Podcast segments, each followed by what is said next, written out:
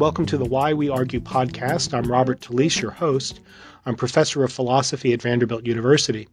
Why We Argue is produced by Humility and Conviction in Public Life, a project based at the University of Connecticut, which explores how to balance our deepest commitments with open mindedness, a respect for reason, and intellectual humility. The series, which is made possible by generous funding from the John Templeton Foundation, features brief discussions with public minded thinkers about the state of civil discourse in contemporary democracy. Today, my guest is Jan Olafsson. Jan is a philosopher and a professor in the Department of Comparative and Cultural Studies at the University of Iceland in Reykjavik. His research is focused on democracy, political participation, dissent, reconciliation, and social criticism. Jan has written also extensively about the efforts in Iceland from roughly 2010 to 2013 to revise that nation's constitution. As many of you may know, these efforts included very, at least two bodies and a referendum and uh, some crowdsourcing, actually. Um, so we're eager to hear from Jan about how uh, this process worked. Hi, Jan. Hi, hi, Bob. How are you today? I'm I'm good, thanks. How are you? I'm fine. Thank you for joining me on the Why We Argue podcast. Well, thank you for, for having me. So, why don't we begin just with with with the facts, as it were? Can can you can you give us some of the background um, to this uh, this this uh, constitutional reform um, uh, process in Iceland? Yes. Um, uh, well, it's really the 2008 financial crisis that uh, sort of generated the whole thing. Um, it had been uh, discussed for decades in Iceland that uh, the constitution needed to be uh, extensively revised or, or even rewritten because uh, the constitution we got when the republic was founded in 1944 was really something that was um, sort of made up from the old Danish constitution, uh, a pretty archaic document, which basically uh, just uh, made a president out of the king, so to say. So it, it was something that needed a revision, and this was had been known and, and accepted from the from the start of the republic. But efforts to do so had been unsuccessful, really, for many different reasons. Uh, and it wasn't until we had uh, the financial crisis here uh, hit us very badly in 2008 that uh, the feeling grew among the public and among the political elites that uh, this needed to be done. And the uh, the leftist government that took office in 2009 after the crisis uh, um, started this, and, and a law was passed on convening a constituent assembly which would be given the task of, of either uh, revising the constitution or, or writing a whole new constitution.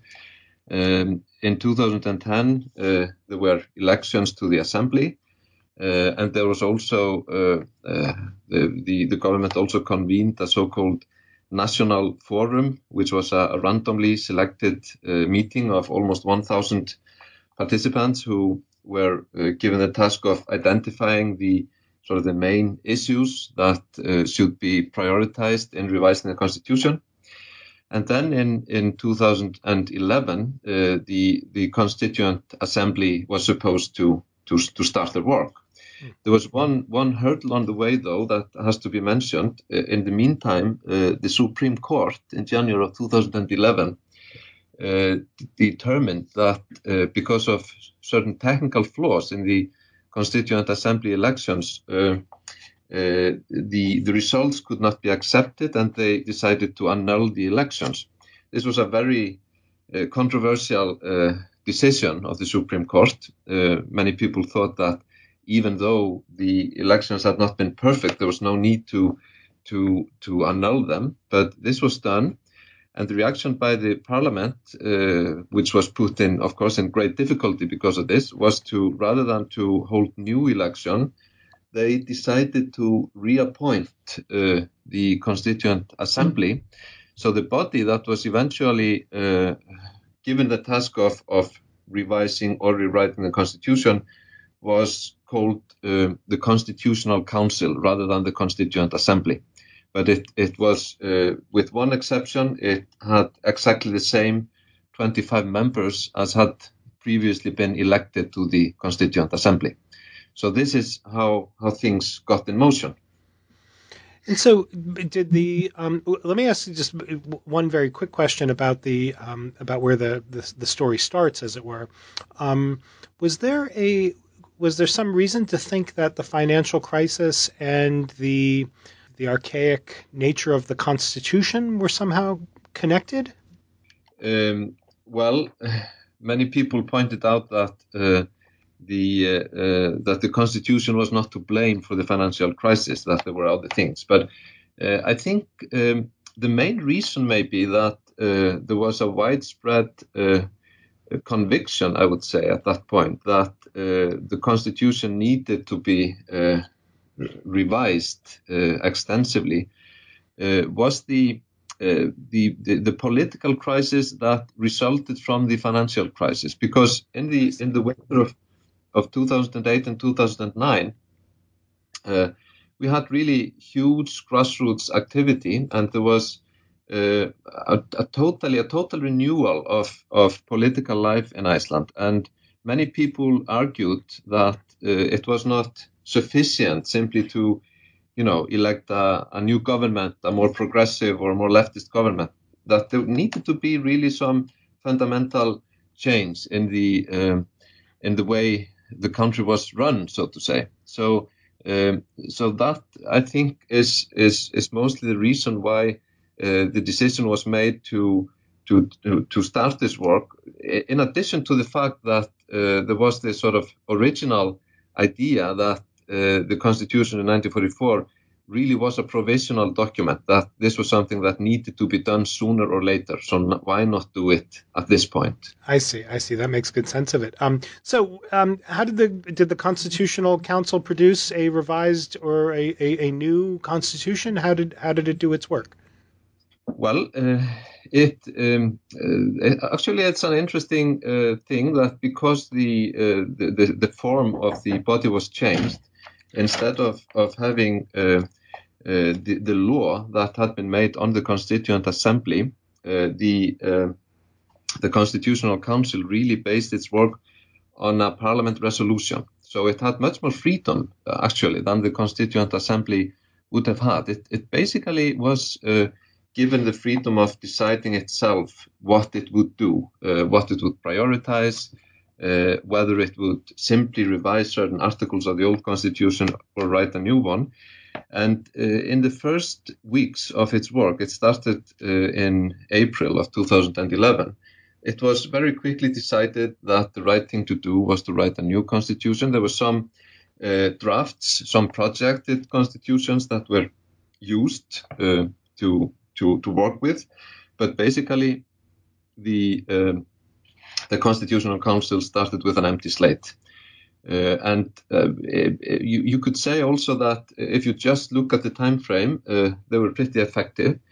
In in four months, they actually wrote uh, a whole new constitution. So by the end of July 2011, they were actually able. The Constitutional Council was actually able to uh, submit uh, a draft constitution in the form of a constitutional bill to the to the Speaker of the Parliament, and uh, that was then this this was then supposed to be taken uh, taken further by the Parliament because according to the current constitution, uh, the the uh, whether a constituent assembly or a constitutional council, it is not able to actually make changes to the constitution. That must be done by the parliament. Mm-hmm. So in this case, the the, the, the, the procedure was that the, the Consti- uh, Constitutional Council would uh, submit a draft and then the Parliament would uh, would discuss it and, and propose it as a bill and ideally, of course, pass it. And it, it then would have had to be passed by not one but two consecutive parliaments actually to become uh, the uh, to replace the, the constitution. I see. And where am I, so I, I remember as the, as this process was unfolding that, at least I remember reading um, uh, in in some English uh, news sources that um, parts of the uh, parts of the the Constitution that had the new Constitution that had been drafted by the Council was made available online, and um, parts of it were either crowdsourced or that they, they called for input from from the citizens, and and parts of it were revised in light of some citizen input. Is that true? Yes, that's that's right. There was a um, it, it, was one of the objectives was that uh, not only would the uh, would the assembly be elected with representatives that were not supposed to come from politics. Uh, parliamentarians, for instance, were were not allowed to uh, to run for for the constitutional constituent assembly. Uh, but but secondly, the it was also meant to have uh, to consult the public in uh, as wide and open manner as possible. Uh, this was done prior to the elections by by by holding the the national forum that I mentioned before, a randomly selected assembly, which was given the task of of identifying sort of the the values and the priorities in the new constitution. But then, after the Constitutional Council started its its actual work, the the, the, the use of of uh, the internet and social media uh, was also uh, a, a, big part of its its work. So. Uh, so basically, it was done through Facebook. Uh, the the council had a, a, Facebook page where um, everyone could make uh, put in questions or make proposals or, engage in discussion and, and, so on. This was rather informal. The the uh, constitutional council members would uh, uh, engage in discussion when something was addressed that uh, they were interested in and so on. So this was very free, very open. Uh, but then, of course, there were more formal means of of, of uh, proposing something. For instance, people were invited to to send formal proposals to the council. Uh, the the subcommittees would have to discuss such proposals.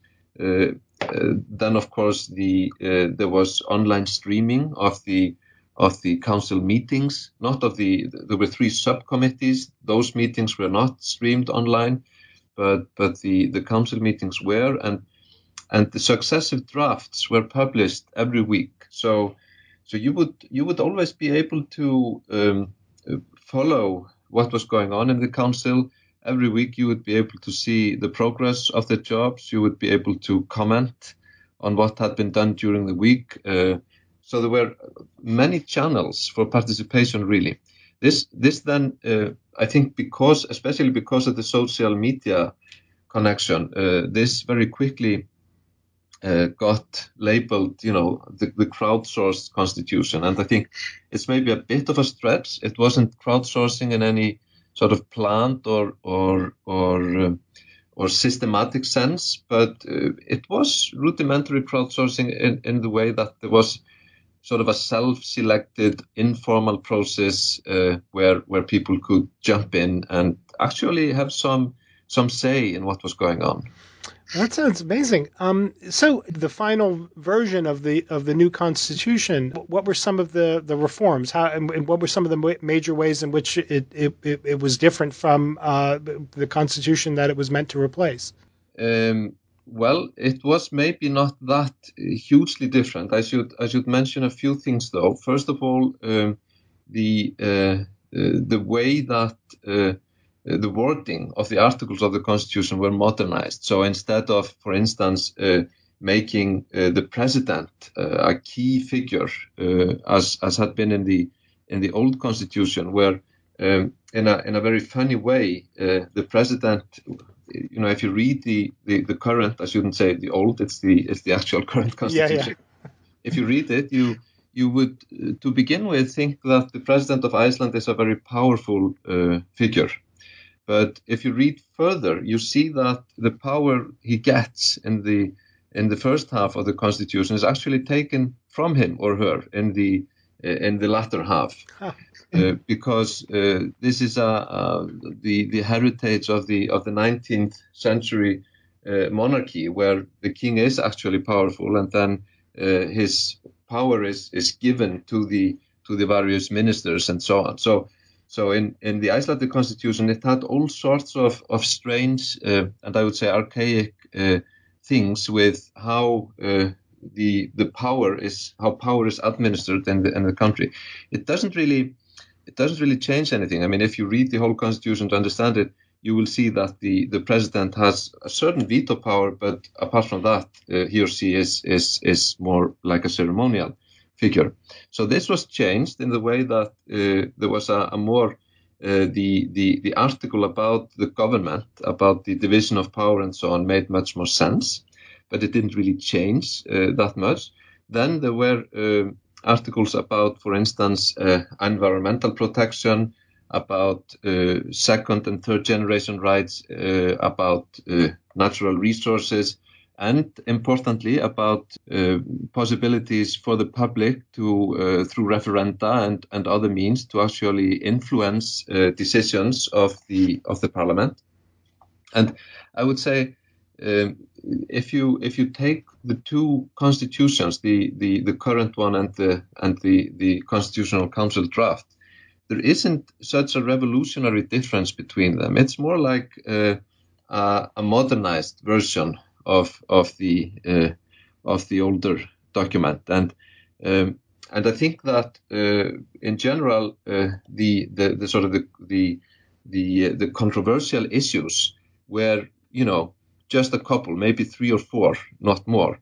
But as a whole, uh, the the reason or the rationale for for uh, revising it in this way would simply be to say we need a constitution that is made for us and by us, and which reflects sort of the the the uh, the situation uh, in the country and the world at this time, rather than being a 19th century document provisionally revised quickly uh, to found a republic in 1944.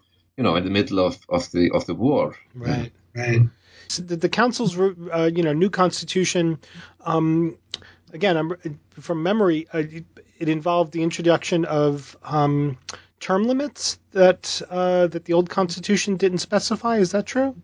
Yes, there were uh, some uh, issues of that sort, and also uh, about uh, the the way the, the that ministers were appointed, how how MPs could could or could not be ministers at the same time, and things like that. I see. So there were sort of political reforms of, of, of this of this kind.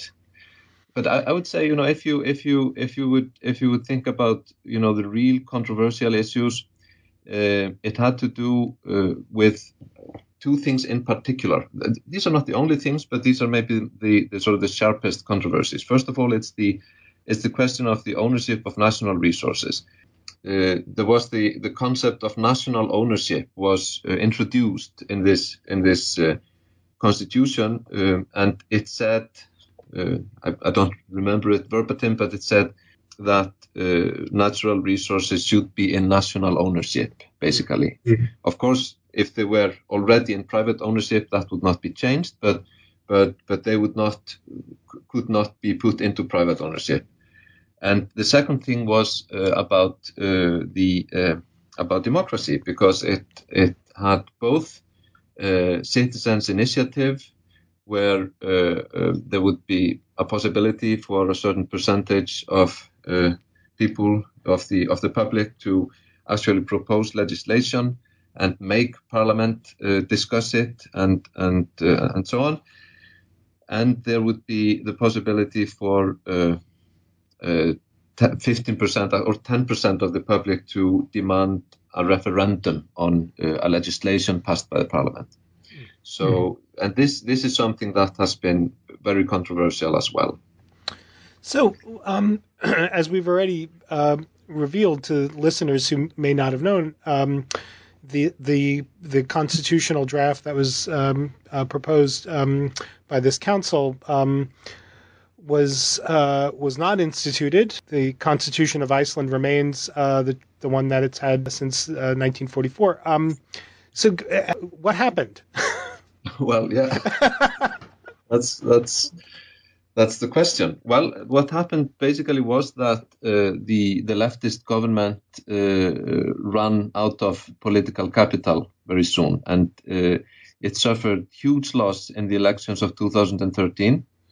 And the parties that were then elected uh, to or, or had the power to form a coalition government were the parties that were least interested in changing the constitution.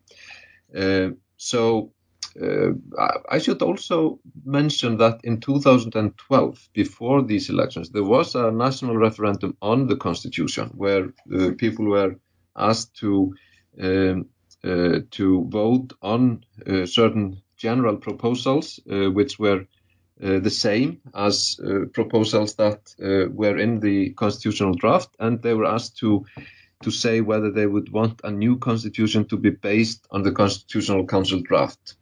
And this was, uh, you, you could say that the, the draft uh, of the Constitutional Council was passed in this referendum by two thirds of the vote. The participation was 50%, which is quite good, I think, in a in a vote, in a referendum like that. And two thirds of the voters actually supported basing a new constitution on the Constitutional Council draft. It doesn't mean that they wanted it to be, you know, proposed exactly uh, the way the Constitutional Council had had written it, but they wanted this work to be the basis of a new constitution.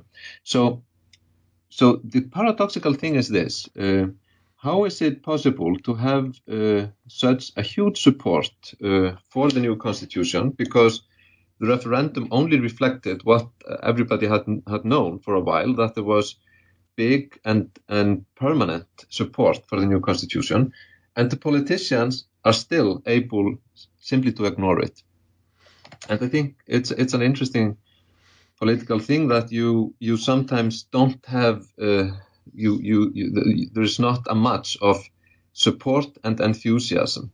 So that even though the the Icelandic public supported the the constitution the new constitution it seemed not to be an important uh, not to be important enough for them to actually punish the politicians for not acting on it right? So you know a constitution is a fairly abstract thing. People tend to think more about um, something closer to them, uh, financial things, salaries, so on. And it's simply, I think the answer to your question is, is simply this that um, in spite of the support, in spite of the work, which was, uh, you know, largely, I think, um, um, uh, good and and gave a, a, a passable, if not a good result, uh, still uh, the uh, the public wasn't engaged enough in this project to actually go into the streets and say to the politicians, "We want you to to finish this."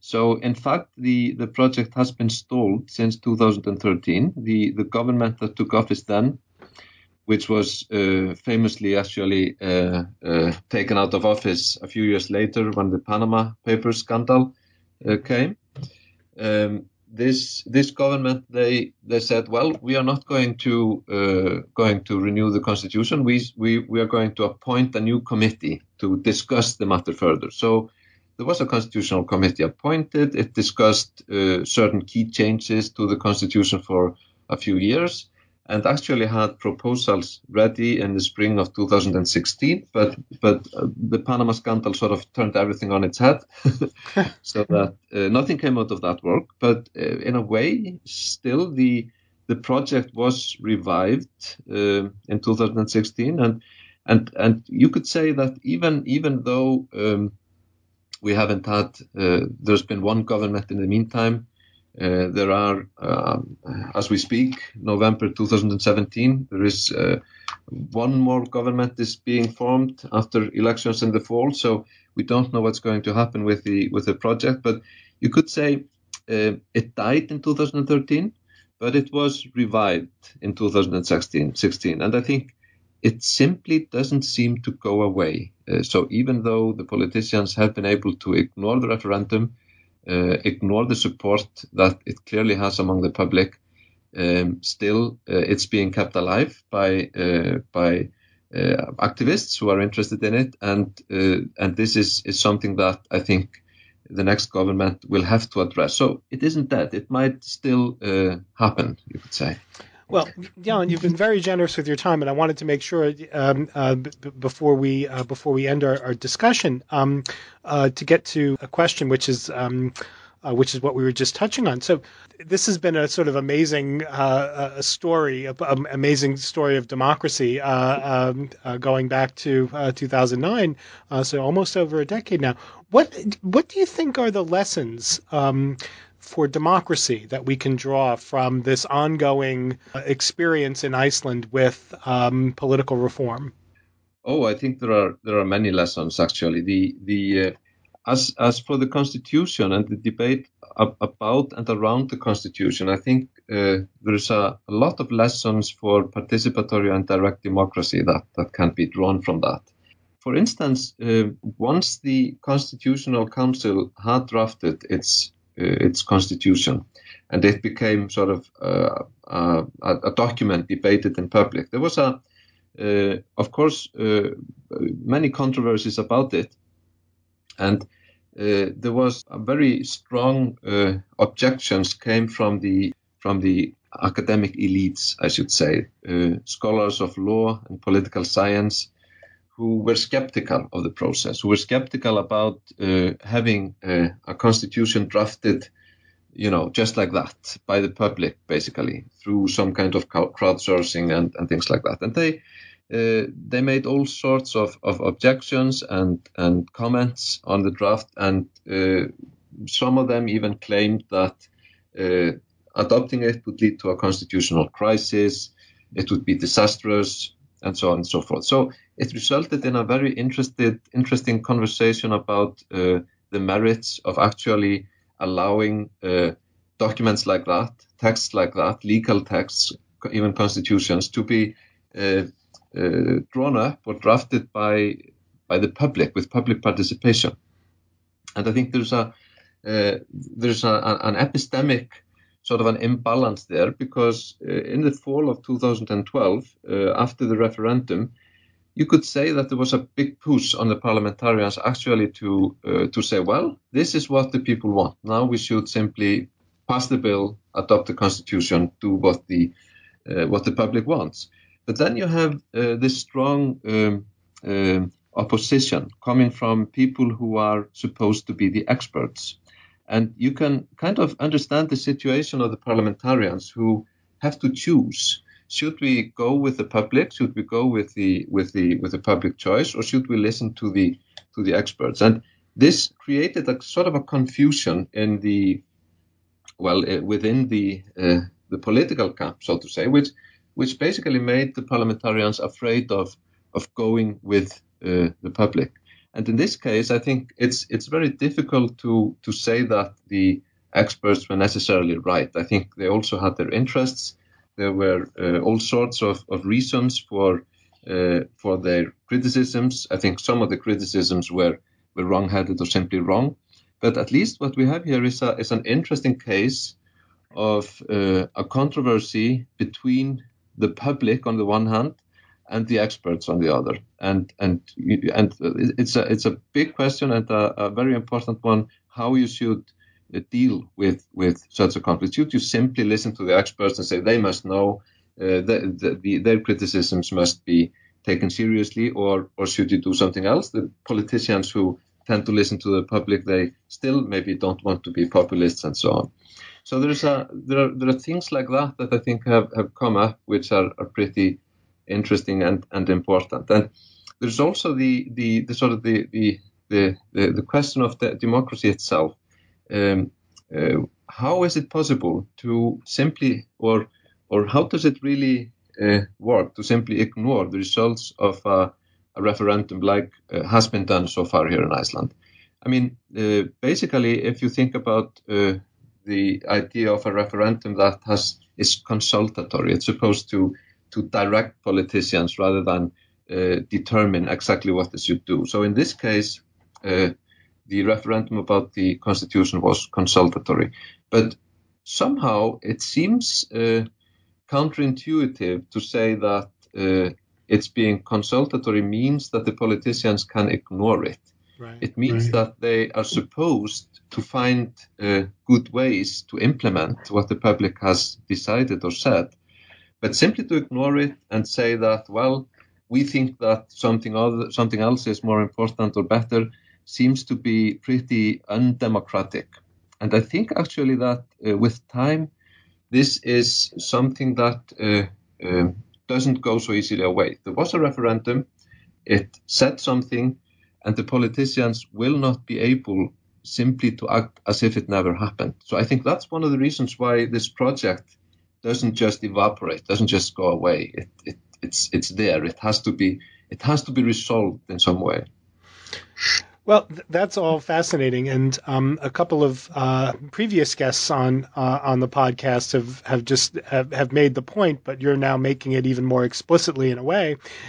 Democracy is really hard work, right? I mean, yeah. Uh, um, so, Jan, you've been you've been great. Um, uh, thanks for uh, thanks for joining me today, um, and uh, I, I, I, wish the best for your ongoing work uh, on this project. I take it that you are among the people who are uh, working to to keep the issue alive in your country.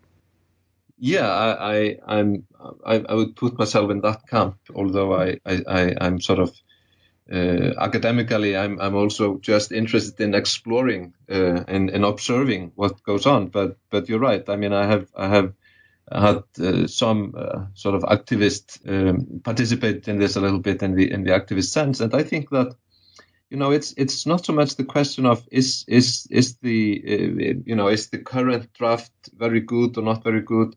It's really a question of of of seeing a process to its end uh, so so I think that that in the end, what what you want to see is is certain things taken seriously, certain things being addressed, not just ignored. I'm, I, I don't necessarily have very strong opinions on the particular, uh, you know, articles in the Constitution or something like that. It's a it's a question of a process. There is some commitment uh, involved in democracy, and I think simply here in Iceland we haven't really uh, seen the politicians respect that commitment. Well, that's a that's a good ending point for our, our conversation today, Jan. Thank you so much for joining me on the podcast. Thank you.